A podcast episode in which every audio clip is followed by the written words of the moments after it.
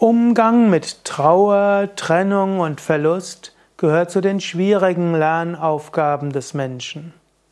Es kann schon helfen, wenn du bewusst bist, dass diese Lernaufgabe des Umgangs mit Trauer, Trennung und Verlusten eine allgemein menschliche Aufgabe ist.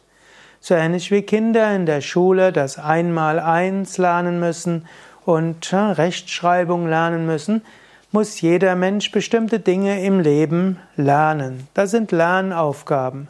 Und dazu gehört eben auch der Umgang mit Trauer, mit Trennungen und Verlusten. Sie gehören zum Leben dazu.